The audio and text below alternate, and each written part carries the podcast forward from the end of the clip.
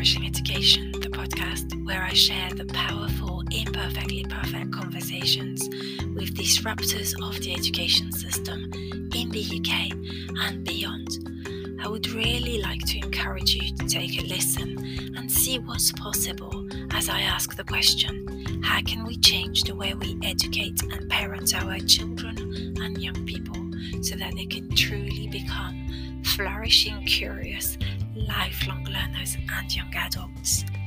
I hope you enjoyed these episodes as much as I've enjoyed recording them and creating them. Please do not hesitate to connect with me on LinkedIn, Fabienne Vailes, and or and or on Twitter at flourishingHG. And please let me know what's your favorite episodes or favorite part of the podcast. I look forward to hearing from you, and in the meantime, I truly hope you are thriving and flourishing. Wishing you a fabulous day wherever you are in the world.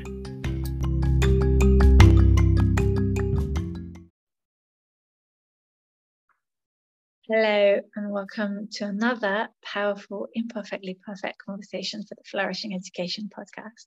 Today, I'm delighted to be sharing round two uh, of a conversation with the wonderful Max Girardot. So he's Max is uh, one of the founders of the Visionaries.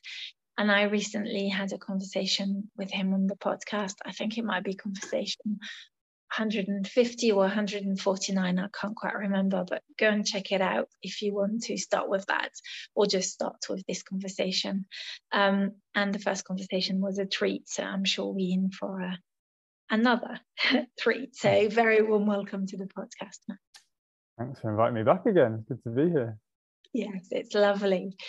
Um, so, Max, in the previous conversation, we looked at all the work you do with the visionaries and we talked about the importance for teenagers of like rites of passage you know and, and all those things but we also talked about other parts of the work that you do with the visionaries and we thought we would make that the topic of the podcast for today. So shall we start with that? Do you want to frame it? Do you want to uh, you know talk about what we're going to talk about for, for today? Yeah, so uh, I guess for anyone who hasn't listened to the previous conversation, the Visionaries is a is a social enterprise. We're based in London, and our guiding inquiry is really about how do we support regenerative leadership to emerge um, in young people and in educators uh, and those working in the systems of education.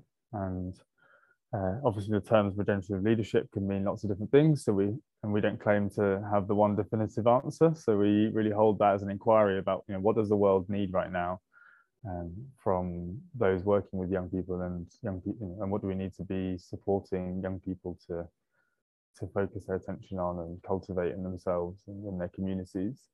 And so for us, a big foundational belief is that that, that has to start with our connection uh, with connection and belonging. And for us, that really starts not just in a connection belonging to ourselves and to each other, but to uh, the living world that we're a part of.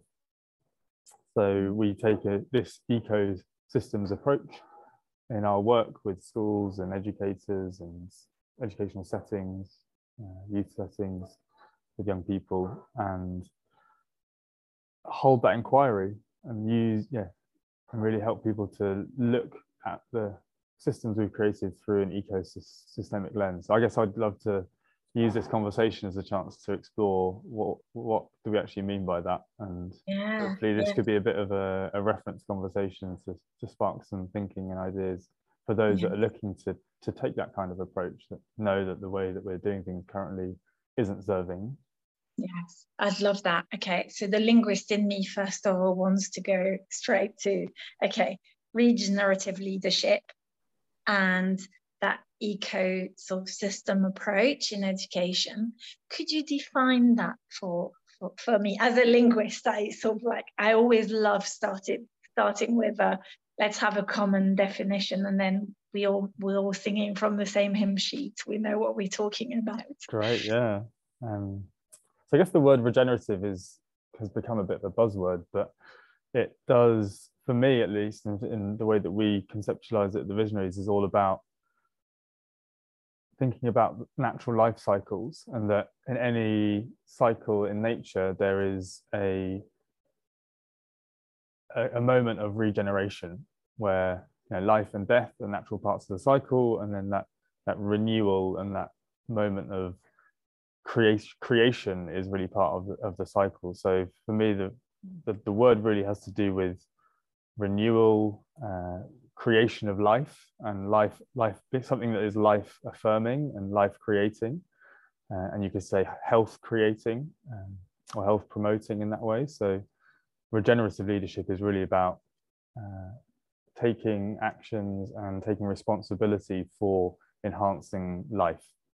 And you could obviously apply that to different settings. And in our in our context it's like how do you how do you create more life enhancing settings for young people to learn and grow in. Mm, mm, amazing. And i'm i'm listening at the minute to kate raworth's uh, book on the donut economy. And so that what you've just said sort of is really interesting because it sounds so the opposite of what our economies and our countries focus on right and in education and in, in some in some parts we we focus on in the sense that it's all about gdp and it's about that mm-hmm. word growth um, and what i've heard you say is very much you know the, this the need for us to not just be constantly doing doing or constantly uh, achieving things, but that there are also times when we need to rest and times when we need to uh, do less and you know i guess maybe more in tune with the seasons of of uh, you know exactly. is that is that what you you're sort of uh, alluding to i guess yeah yeah yeah exactly so using the mirror of nature to learn how we can we can live and learn and work in healthy rhythms and healthy cycles and honoring the fact that yeah in the seasons you can't skip a season. You need you know you need the winter and you need you need that uh, fallow period to for the seeds to plant into the ground. And then when they're ready and the warmth of spring comes then new life can happen. Um, but you can't skip you can't skip through the different seasons. Mm. so what does that mean okay, we, we, we acknowledge that and recognize that in nature, but what does that actually mean for human created systems? And like you said, you know, all of our systems that we see around us are created on the story of endless growth and maximization and extraction mm-hmm. and controlling and seeing everything as resources. Yes. Uh, and short-term thinking. And if you flip that, you know, nature actually doesn't operate on endless growth it has natural cycles of decay and uh, yeah death as part of the part of the cycle. And rather than maximization it's a lot about optimization and every part of an ecosystem playing its role in the whole and uh, recognizing that it's a it's about the relationality and not about uh, you know the, the individual hero or individual species that's going to control and dominate in a, a, whole ecosystem. In fact, anytime that happens, very quickly, the system will rebalance itself and and reorder itself to. Yeah. Yes. So, so how how do we move towards that? Because I love the sound of it, and you know, uh, for the listeners, um, I was privileged enough to to meet uh, you know Max and, and Nikki in London uh, you know a few well a month ago or, or, so in person and I absolutely love their work. It's just phenomenal. Um, and so I can really and I, I yes 100% sort of think that what you're doing is so needed and so you know spot on. Um, there's a part of me that just feels you know having been in the in the mainstream system and mm-hmm. trying to change it from within that you know i can't remember who said this or where i read this but it's sort of it was the you know no system will literally kill itself we sort of all wired to you know so that change in the system is not going to be it's almost like the education system is not going to be willing to change the way things are being done because because it would equate to almost like killing killing itself. Um, what are your thoughts on that? You know, c- can we can we have change from within, or do you mm-hmm. think that it would have to be a, a you know on the side, like changing things coming in? Uh, you know, I know that you work. I mean, your your offices are in the in a school, right? You're in three uh, in a school in London. Mm-hmm. so, what are your thoughts on, on that? Um, well, I think the first thing to say is that we you know we're so quick to want a solution to a problem, and that way of thinking, that binary symptom reaction, cause and effect, is uh, is a trick in the way that we we conceptualize things because nothing is ever as linear or as simple as that. Um, I actually pulled up a quote before we started this conversation because um, there's a quote by Pema Chodron, um, kind of Buddhist teacher that I think is really fitting to this, yeah, this inquiry. So I'm just going to pull it up. It's about things falling apart, which I think is apt for perhaps where we're at in this moment in education. So things falling apart is a kind of testing and also a kind of healing. We think that the point is to pass a test or to overcome the problem. But the truth is that things don't really get solved. They come together and they fall apart. Then they come together again and they fall apart again. It's just like that. The healing comes from letting there be room for all of this to happen room for grief, room for relief, for misery, for joy. Amazing. I've got goosebumps. like, just beautiful. Yes. So, yeah, so we very fast, right? We want we want a one size fits all, that sort of silver bullet that is going to solve it all for everybody. And so you, you said earlier on that that regenerative leadership is a bit of a buzzword, right? So mm-hmm. It seems like we just latch onto specific concept. You know, not so long ago it was all about mindfulness and and meditation in schools, mm-hmm. right? Um, so so what would you suggest we do or like we how do we approach it differently so it mm. doesn't become the the latest sort of buzzword and craze in in our sort of quest to change education yeah. and then it just fizzles out.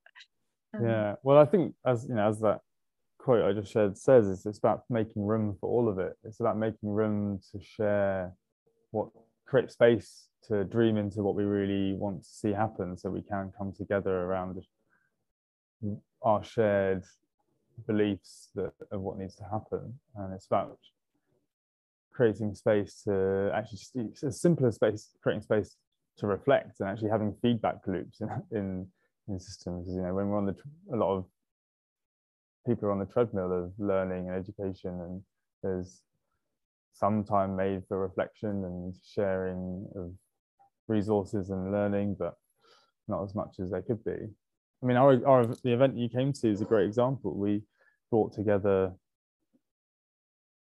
adults and young people from across the broad spectrum of education to, to share stories. And I think just in that sharing of stories, we're empathizing and we're we're really taking time to feel the grief that people have experienced of their experiences of school or their hopes for the future. And I think that you know that's that was a room of people that might not have ever met and therefore what can happen as those relationships are formed i don't know but it's emergent and i trust in that relational approach. One of our we've kind of got five guiding values at the at the visionaries which could be could be fun to explore in this conversation as a, some anchors of how we how we do take an ecosystemic approach. But yeah one of them is about creating space to dream and for example, in a school that we're working with in London at the moment, we're working with a group of educators in that school from across the spectrum of leadership right through to, to younger, newer, newer staff and essentially coaching them over a long period of time to firstly come together in a way that is healthy so that they can practice for themselves to start off with. What what does it how do we support each other and how do we be regenerative in you know in our relationships? Um, and then actually then just creating space to think about what are the practices that they're doing day in day out that are either serving them or not serving them and um, supporting them to then think about what changes where's the where does the change want to happen and starting there and starting with where they've got energy. So creating space to dream and to imagine and to be uh, creative and actually to work together on a side by side level. Obviously so much of education is very hierarchical and often as you know we know that reduces our own sense of agency when we aren't really given space to really step into our power. So uh, just changing the dynamics of how who's in the room who's at the table um, you know like who's at the who's at the table should be all of the different stakeholders from across the system. And young people are so often on the menu and not at the table. And how do we actually have i guess we call it power with rather than power over? So uh, acknowledging that each voice has something really important to say to, to inform how the healthy whole can be created.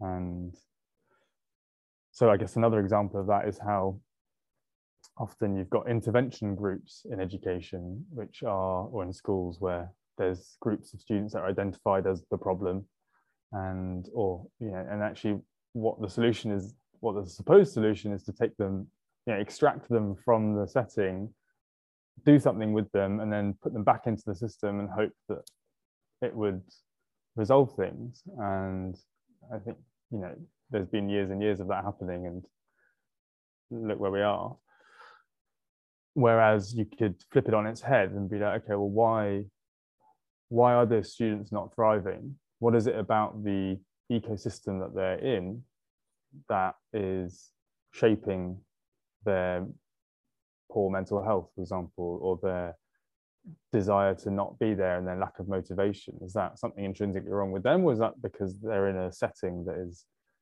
not supporting them to flourish? And I'm sure a lot of your listeners already, I'm preaching to the choir in some ways, but actually bringing them to the table and giving them a voice would be probably one of the most empowering things you could do to supporting them to feel like they're valued and that their story matters and that would i think that would really balance the books in terms of who's the teacher and who's the learner there because they're then learning from all the experience all the different experiences we're having uh, as a mum that resonates really deeply because as you know you know um, our eldest is now home educated because he asked us to be. Um, and and so you know, we, we listened to what he wanted. And uh, when I was talking to my parents the other night, um, we were talking about the whole experience. And he looked at me and he said to, to both my mum and dad, We chose to home educate me. and I loved it because it's like, mm. Isn't she a good reminder that yeah. he has a voice? And I love that. I love the fact that, you know, young people, you know, the, the work you do is always about putting young people at the forefront, not like being on the menu, but actually being in the room and being part of the, you know, around the table, having an impact. Um, so in the work that you do, um, do you do you have specific approaches so you've obviously given us some insights into what matters and you know the relationship and um, so i just wonder whether you you have principles or you know that are quite guiding the work you do that maybe our listeners um, could be inspired by mm-hmm. yes as i said we've got five key principles that we keep coming back to that guide our work and maybe I'll just read them out and then we can you can pick one or one or two that you feel like you feel drawn to. Uh, so the first is taking responsibility. Second is power with instead of power over. Third is thinking like an ecosystem, thriving on diversity. The fourth is space, creating space to dream.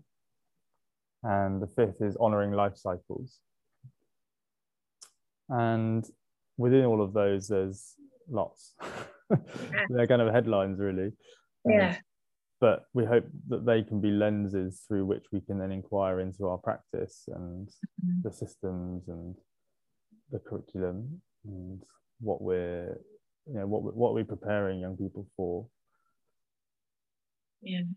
So responsibility. How how would you define that? Because in my research, I talk a lot about responsibility, but for me, responsibility is like our the again it's the linguist in me responsibility. It's like the ability to choose our response as Mhm. opposed to sort of like blaming people or saying, you know, you have to take charge yeah how, how would you define it in the work that you do? so it's a yeah it's a relational capacity. We can't take responsibility in isolation and we can't take responsibility for ourselves or for our community or for how we're treating the planet if we're not in a setting that supports that. So the inquiry there is about you know how are we supporting individuals in within a system to to take responsibility to take action to actually act on on their beliefs and their values um, you know part of that is about understanding our values so creating time to actually have that conversation and that inquiry about what do we stand for what do we care about Mm. and uh, then taking responsibility is about creating opportunities within a system for people to have agency and to uh, to really act on their beliefs. So one project we're doing at the moment uh, is uh, all around a s- a kind of immersive theatre experiential nature connection day for young people to explore how they would respond uh, in in an apocalyptic situation as a kind of mock apocalyptic situation but the metaphor being well you know there's potential apocalyptic situations on the horizon in the UK and already is everywhere around the world because of climate change so if everyone every single person has a has a role in that it's, it's a day that supports people to really step into that okay what's my role within this situation through a gamified theatre day but experientially exploring how am i critical in shaping the future and what's my role to play even if it's a small one Mm. And so you've talked about like the individual and then th- within being as part of a of an ecosystem and being part of a community and how the the community or the environment is is enabling the individual to show up authentically all of those things in effect. So one of the things where i'm at with my research is that as I said previously, I used to think, okay, well, it's about flourishing individuals. So if we make sure that the individual is flourishing, then you sort it. And then I quickly Mhm. realized, no, it's it doesn't work. And so we then looked at how do we develop well-being within the environment. yeah Um, and and then I I I realized, well, it's not either or, it's and, you know, so it's the individual and the community. Yeah. So is that also true in the work that you do? And how does that show up or how how important is that? Completely, yeah. I think I mean take the take resilience as a, as an example. You know, the resilience has been a a character trait that has been very but very much kind of celebrated and sought after as something to develop by schools. You know, there's so many schools have resilience in huge letters on the wall, in in their in, in the foyer or outside of the building, and but so often it's defined individualistically. It's like you know develop your grit develop your uh, your capacity to deal with adversity. But if you look at resilience in nature it's all about the strength of the relationships. A tree is resilient because of the neighboring trees and the my- you know the mycelium and the health of the soil and all of the different plant life and animals it's not it can't be resilient by itself. And yet we've come to think that humans should just you know be able to deal with adversity better on their own and be more resilient. So yeah, I think that's one example where it's like, how do we look at this through a relational lens rather than as individuals that are separate organisms to or separate you know separate beings to develop. Um, and actually seeing seeing us as inherently whole as well i think that's a you know we also uh, part of our belief in honoring life cycles is that there's wisdom at every point in our life to offer to the whole. And rather you know young people rather than being empty vessels to be filled up are beaming with curiosity and imagination and creativity. And they're not uh, I think I used the word in the last podcast. You know, they haven't been uh, adulterated yet. um, yes. So, yes. How, how do we, you know, how do we really create space to to celebrate and honor what children bring and really celebrate their gifts and create opportunities for that in a in a system. So in a school that might be actually, you know, we do do graduation ceremonies and we do recognize the need to celebrate achievements, uh, but it's done in a quite tokenistic uh, way or a narrow, narrow view of what should be celebrated. And uh, actually having more regular opportunities in the community for students and teachers and parents to offer and mirror back what are the gifts they see in each other and what they're celebrating what they're grateful for. That's what creates the community resilience to then support someone to take risks and to take courageous action to know themselves because the elders in their community are saying yeah we see we see the strengths in you. We we value your how you challenge our systems because we know that that's actually going to help us to to have systems that are relevant. Mm, and what i'm hearing is obviously you know again our societies are very much geared towards us believing that we are individuals and that we've got to fend for ourselves that we're not you know i i, I blame margaret thatcher because obviously she she literally said community doesn't exist. Yeah.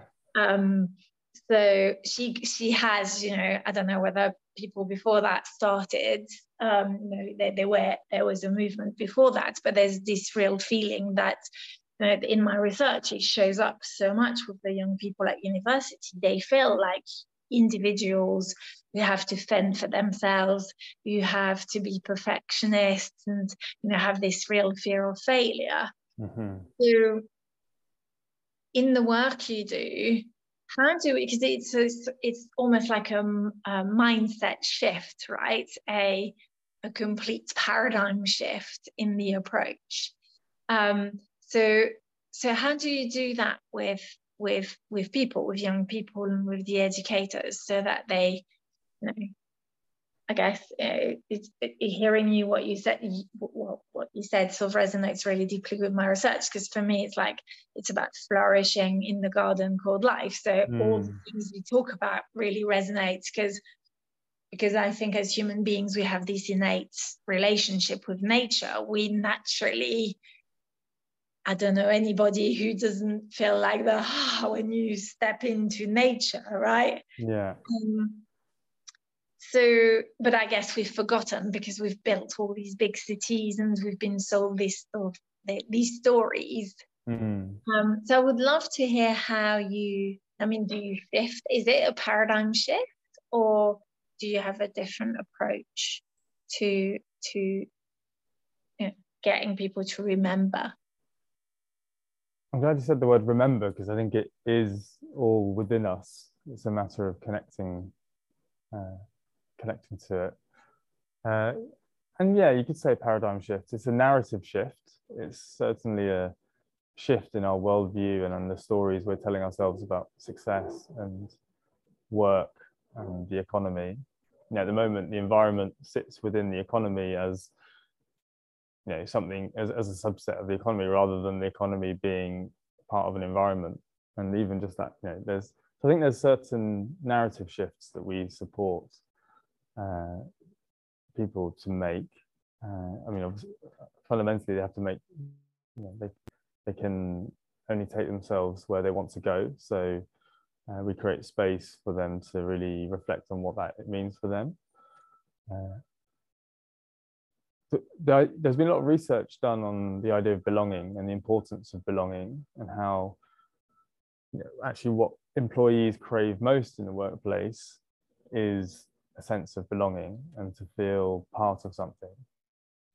And i think that that spiritual element in education has been lost as we've created more mechanistic uh, models of education. And how do we create belonging? Well it's about allowing ourselves well feeling seen and feeling accepted for who we are uh, rather than feeling like we're not uh, good enough or we're not yeah we're incomplete until we've done x y and z and passed these tests and had this accolade and got these letters after our name and uh, that you know that, that exists so much in the education system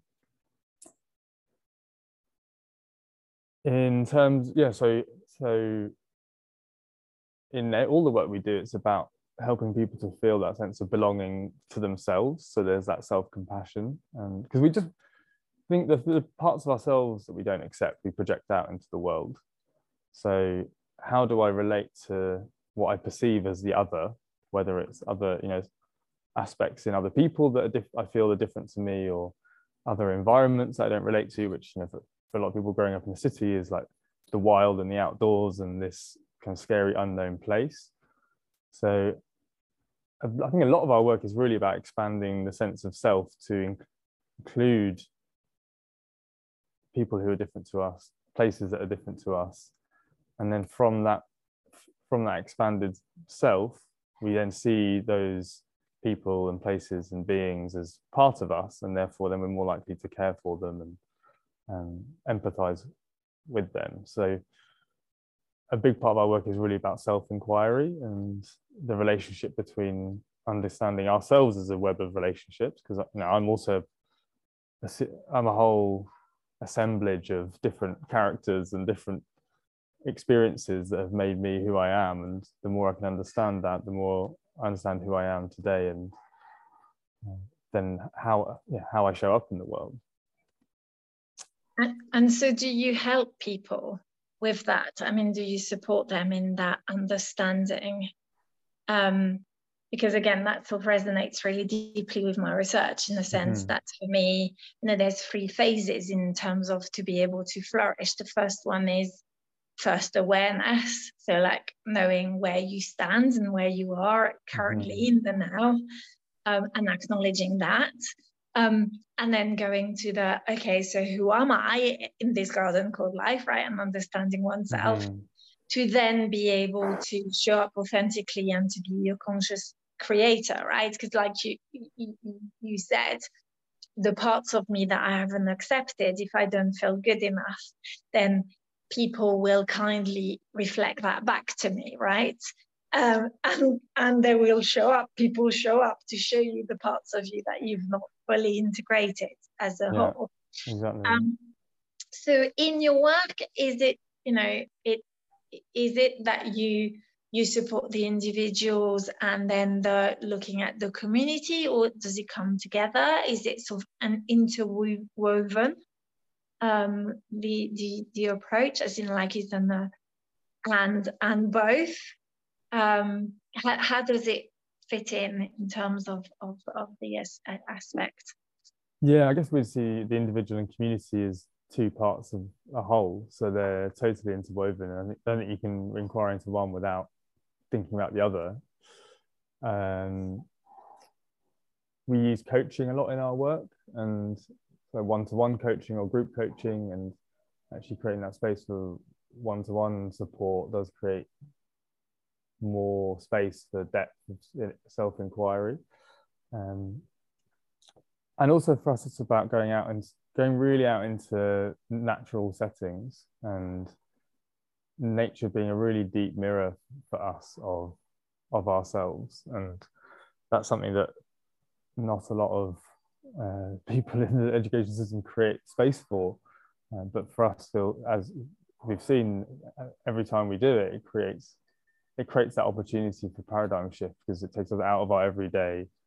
It removes the baggage of the systems that we're part of and the, even like the buildings and the spaces you know like how we are in a classroom space comes with this, its own feeling and as an environment it has a it has an energy which if you get you know the kind of conversations you have around a fire are very different to the kind of conversations you have sitting behind a desk yes yeah and it was it this resonates again really deeply because last night I was sat outside with my dad um, at about half 10 at night because it was a really hot day and it was just starting to get cooler and we just both sat in this like really soft sort of uh, uh, you know couch thing just staring at the sky mm. uh, and just having this amazing conversation about how you know to my dad i feel so little like so humble looking at all this space. And that's what i was saying to him when we were in mayotte in the middle of the indian ocean.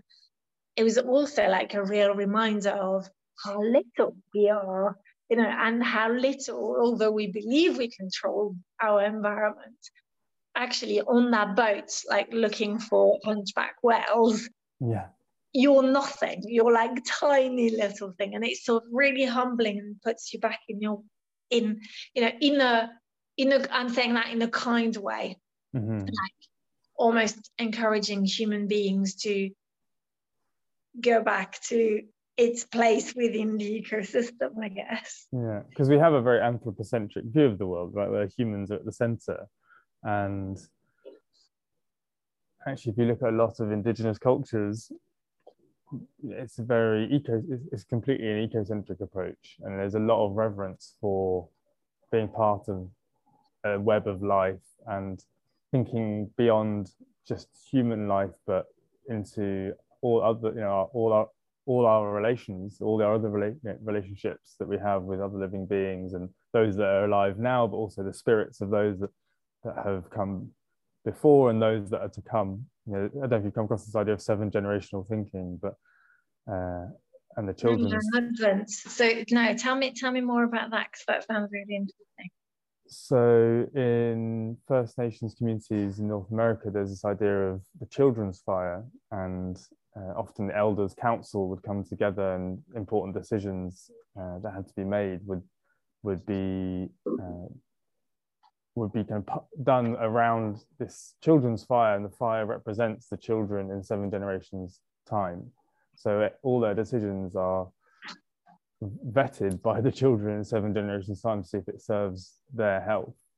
Amazing. And that kind of long-term thinking. And that's just you know the children isn't just the human children; it's the children of all of all of the living beings that are alive now. So it's so it's the whole worldview is rooted in a deep appreciation of the interdependence of all living beings. And I guess it's okay, what does that mean for a, a school or a, uh, an educator in a city in London?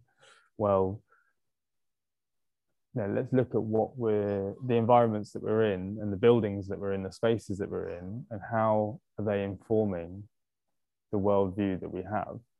So, in a ecocentric space, there might be something natural at the center, quite literally at the physical center, but also in the in the conceptualization of like the frameworks that are being used or the maps that are being used to guide developmental maps.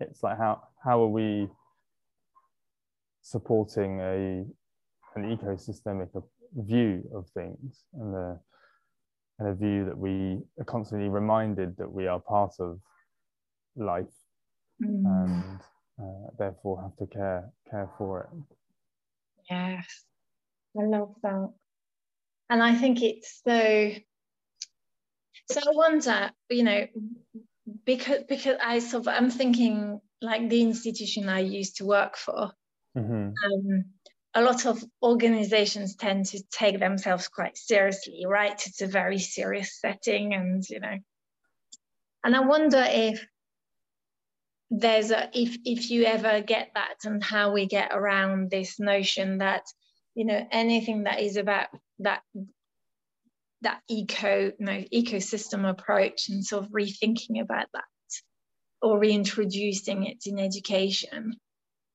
if it's seen as being slightly hippie or slightly um, you know, because I, I had that, for example, when I was doing a lot of mindfulness, people just sort of go, oh, this is just all like a little bit woo woo, or like, mm. like the whole notion of spirituality and all of those things can be seen as not intellectual enough. Mm. So, do you experience that in, in, in your work or not at all? Do you just tend to, to work with people who are naturally drawn to, to your work anyway? No, I think we actively go and seek those who might not naturally find us, because uh, that's really where the interesting work happens, I think. And of course, you have to be really sensitive to where people are at in their life and their worldview. And you, can't come in and say, oh, this way is better than your way. It's the recipe for uh, being stuck in a conflict. ego, um, ego sort of showing up even more, right? Yeah. and I think everyone can relate to seeing themselves as part of nature. You know, we are what we eat. Let's look at what we. Let's look at food as a prime example.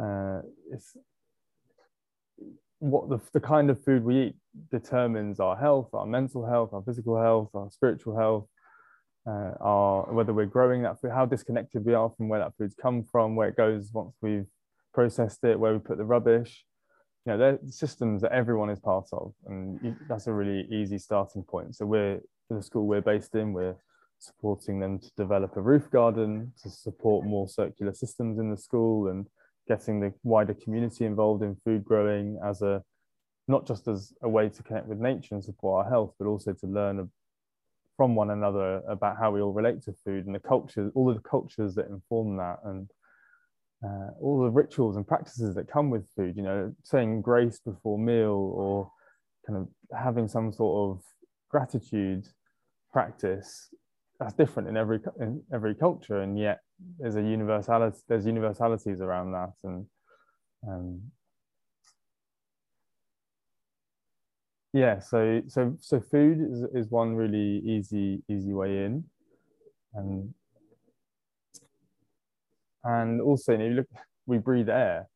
So the air in London, I was reading recently, is you know, you're as a child growing up in London, you're you're likely to develop a 10% reduced lung capacity to the national average because the air you're breathing is so unhealthy for you mm-hmm. and you know mortality rates they've started linking being able to really causally link uh, air pollution to uh, deaths through respiratory diseases and um, respiratory issues now. So it's like we can't deny, you know, when we start to explore that, and I guess that's what we're saying. That we're not saying we've got the answer. We're saying, well, let's let's just deepen our awareness and our understanding of how the air that we breathe, the food that we eat, the spaces we inhabit, what we focus on, informs our worldview and our perspective and that actually there's wisdom in all corners of society about how to then remember how to do things differently. So It's not about necessarily doing something new. It's about just stripping away what's yeah, allowing mm. things to fall apart so that we can come back together in a way that is more regenerative and restorative. Yeah. And, and also because some some kids in, in big cities will never have seen nature, right? if you've grown up in London, um, I remember visiting um, this uh, the, the, Riverside Education in Birmingham, and one of the, the teachers there was telling me how um, they um, they ran during COVID. They've got a farm as part of one of their settings, um, and and it's a school for children with autism and sort of special educational needs who just wouldn't you know couldn't go to school and didn't it didn't work um, and I, I, really if you can if you can go i really recommend you go it's just mm-hmm. amazing mm-hmm. uh, but during covid they actually ran sessions for the children to go to the farm and some of the children had never seen like a goat or had never seen you know and you know, any of the animals, um, which you know when I heard that I was like, oh wow, yeah, it never entered my head because of my own experience that you know that was possible, and yet that's that's the case. You know, some children never, you know, they they they don't like you were saying, they don't relate the the food on their plate to the the, the animals or the plants. Um, yeah, and that's yeah. Food comes from Tesco's, doesn't it? Yeah, not from uh, like, anywhere else. and, and, if you eat processed foods, then you know it doesn't look like a, mm. a that you've picked from your you know your garden, like a tomato from your you know that you've just grown. So yeah, and yeah, if, yeah, if, if that's a great example. Like if you know if you want to eat meat and you want to go through the process of preparing an animal to eat it, that's a really visceral, embodied experience that's going to bring up all kinds of emotions if you've not done that before. And just that as an experience is going to teach us a lot about our relationship to other living things. And maybe we might develop some more appreciation and reverence for the meat that comes in a plastic packaging if we've had that experience. Yes.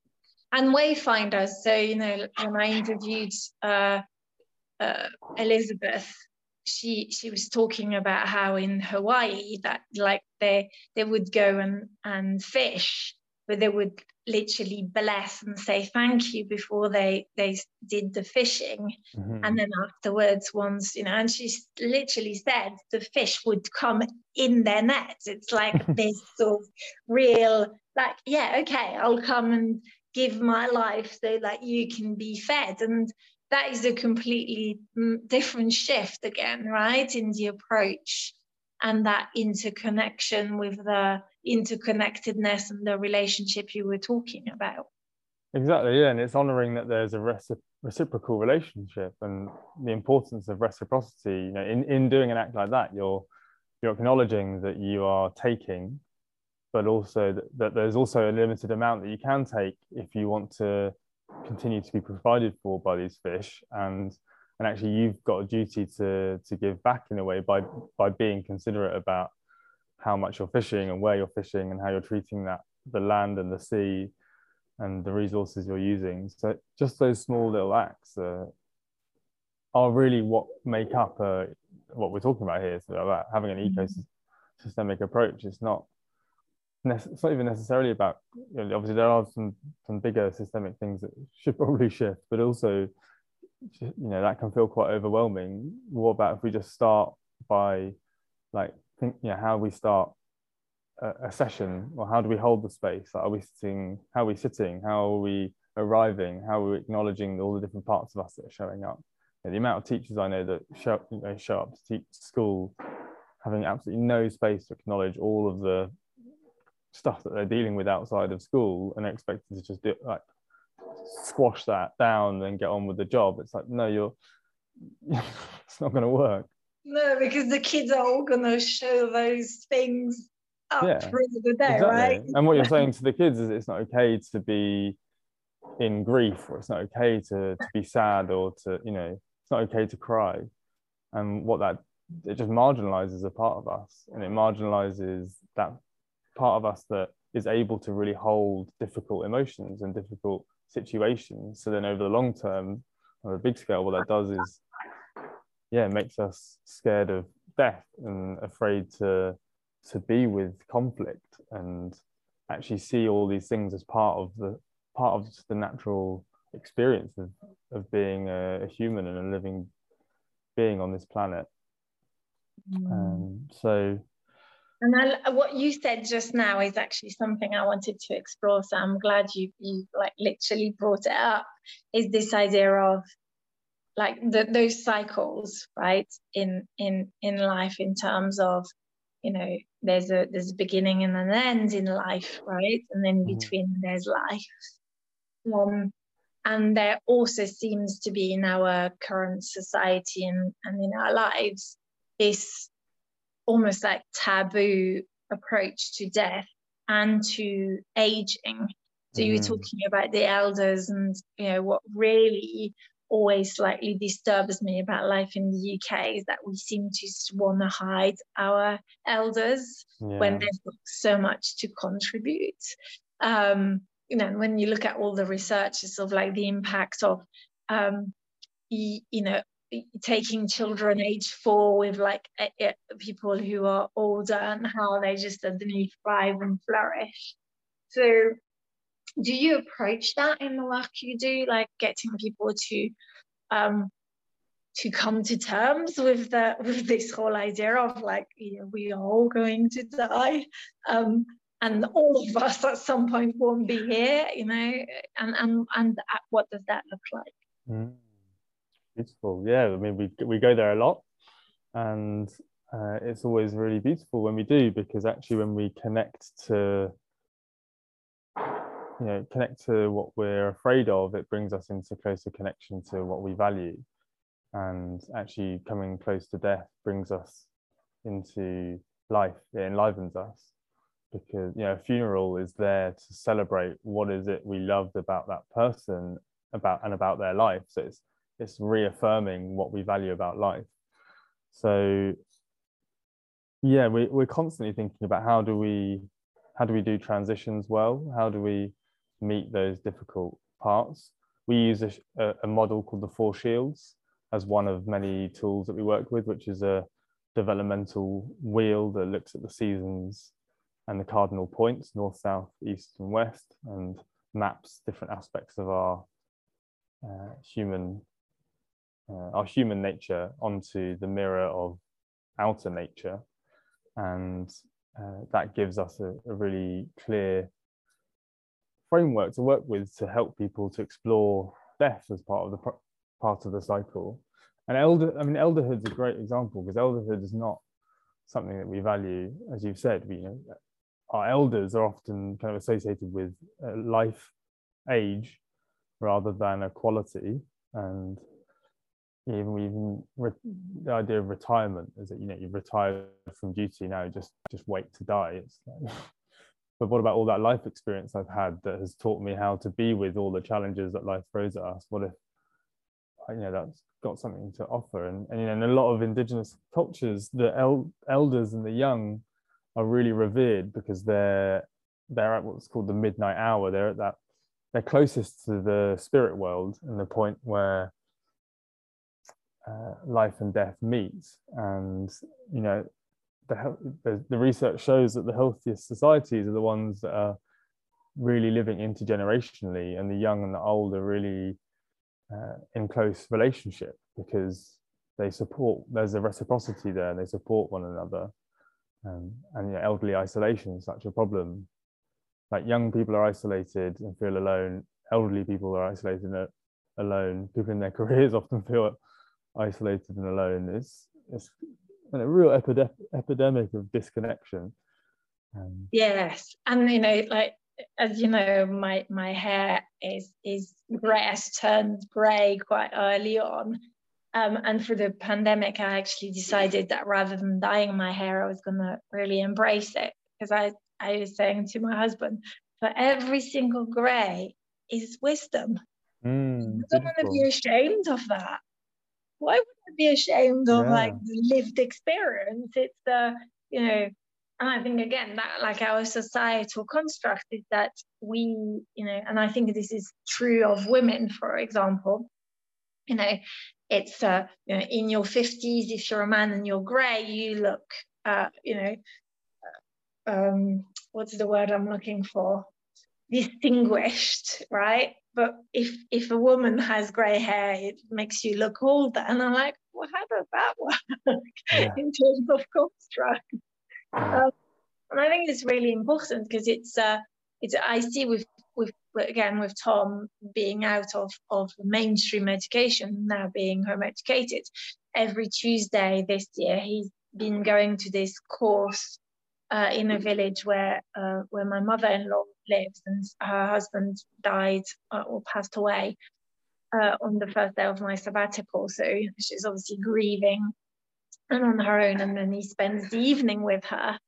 Um, and they've bonded and they've like it's really helped her through like the grieving process um and that, so it's made me like reflect on that on like the how as as societies we to just you know we put our kids in schools with like people the same age as them and and we get old people to just be in, in rooms with other old people and yeah, know, it and sounds yeah. And there's great examples particularly in primary schools of you know like uh, care homes and primary schools linking up and actually the, the elderly coming together for like storytelling and uh, or like playing with the youth and how much that actually supports their end of life experience and actually their longevity of life but also you know the stories and the wisdom that is passed on to the young people mm-hmm. and there's also stories of schools becoming community hubs where yes there's the learning in the school happening but there's also all kinds of other workshops and spaces that the community are invited into and there's maybe like a community garden and then therefore there's that intergenerational this really is a learning space because yeah there's the curriculum that has to happen in certain settings and also there's space for all of these other relationships and all of the, the other emergent kinds of learning that we just can't account for but are made possible by who's in the space and who has ownership of the space mm, beautiful so, yeah. and so imagine i'll give you and I don't believe in magic wands, but for this, the purpose of this podcast and this conversation, I'm giving you a magic wand. You can have this eco-systemic approach in education. What would we be seeing, hearing, feeling everywhere in our schools and in our societies, and like how different would it be? Wow, a beautiful provocation. Um, well, I think first of all, the spaces that the spaces of education would be aesthetically incredibly beautiful and really support and awe and wonder of the natural world through the buildings and the, the plants and the food that's growing there and the adults and the, the people of all ages who are involved in that kind of space are really giving a lot of love to the land and through really giving to the land receiving a lot from it. And uh, you know biodiversity would flourish and uh, decisions would be made collectively. Uh, learning would be self-directed and people would be following their curiosities about what they're interested in what they're curious about who they are, finding out who they are through time alone in the natural world, but also time together and uh, you know, practicing healthy communication, practicing ways of dealing with conflict in restorative ways. They'd be cooking together, they'd be dancing together, singing together, making instruments together, playing those instruments. They would be exploring death together. And you know if there was death in the community then they'd be finding ways to honor that honor that. And uh, they'd be have offering right they'd have a rite of passage experiences that are appropriate to their cultures and traditions. They'd be creating traditions together. Uh, they'd be working with the seasons and creating time to slow down and fundamentally people would be supported to really be following their intrinsic motivation and flourishing on their terms rather than because someone's told them something's good for them. Beautiful. I really love that. And so my next question to you that is like that would be so wonderful if we could have that right? Mm-hmm. um what's the first step what would you say is like people who are listening and going, yes, I am with you on this. Um, and I really want to, I'd love this, you know, to see. Mm. What would you encourage people who are listening to us to, to do as a, as a first step? Uh, I say as a first step, it's about who's at the table. if we're making decisions, let's think about who's at the table and make sure that anyone affected by those decisions is at the table and making sure nature has a seat at the table and the voices of the more than the human world has a seat at the table because without them we're screwed.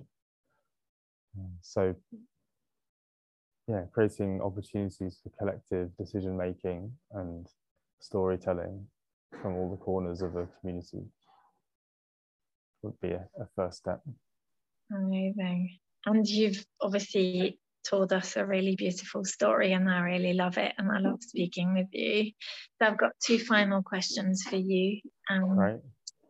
The first one is uh, Is there one book that you would really recommend to our listeners as being transformational or really important in that area and sphere of the ecosystemic sort of approach in education? Mm. Yes, and there's a book I read quite recently. It's called Belonging by Toko-pa Turner, and she's an Indigenous elder from Canada and talks a lot about how do we well the whole book is about how do we find belonging in ourselves uh, but also in in the collective and in the world. And i think if we can do that a lot of the rest would slot into place. Yeah definitely i agree. Okay wonderful.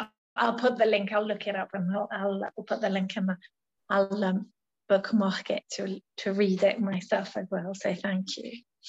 Um, and then the final one is is similar one to that I asked you on the first round of the podcast. So, if there is one thing or one aspect of this conversation that you would really love our listeners to take away, or something that I haven't asked you and that you wish I'd asked you, um, you know, what would it be?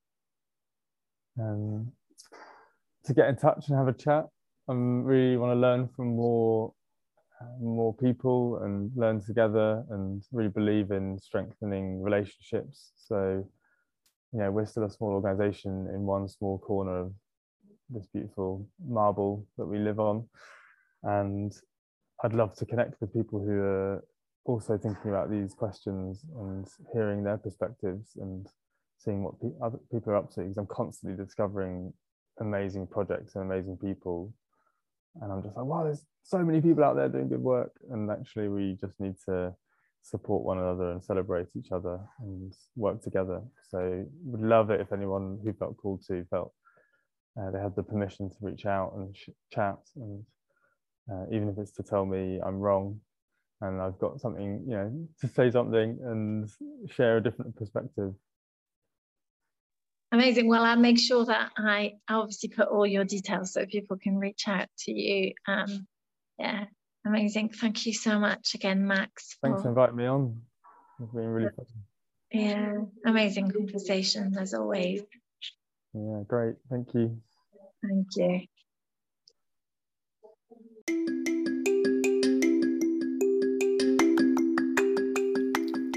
I hope you've enjoyed this episode please don't hesitate to get in touch with me with any comments or questions you may have. You can find me on Twitter at FlourishingHE or on LinkedIn at Fabienne Vailes. Please also like this podcast as it's helping me promote it, and don't hesitate to share it widely with your friends and family. Thank you so much for listening and for your support.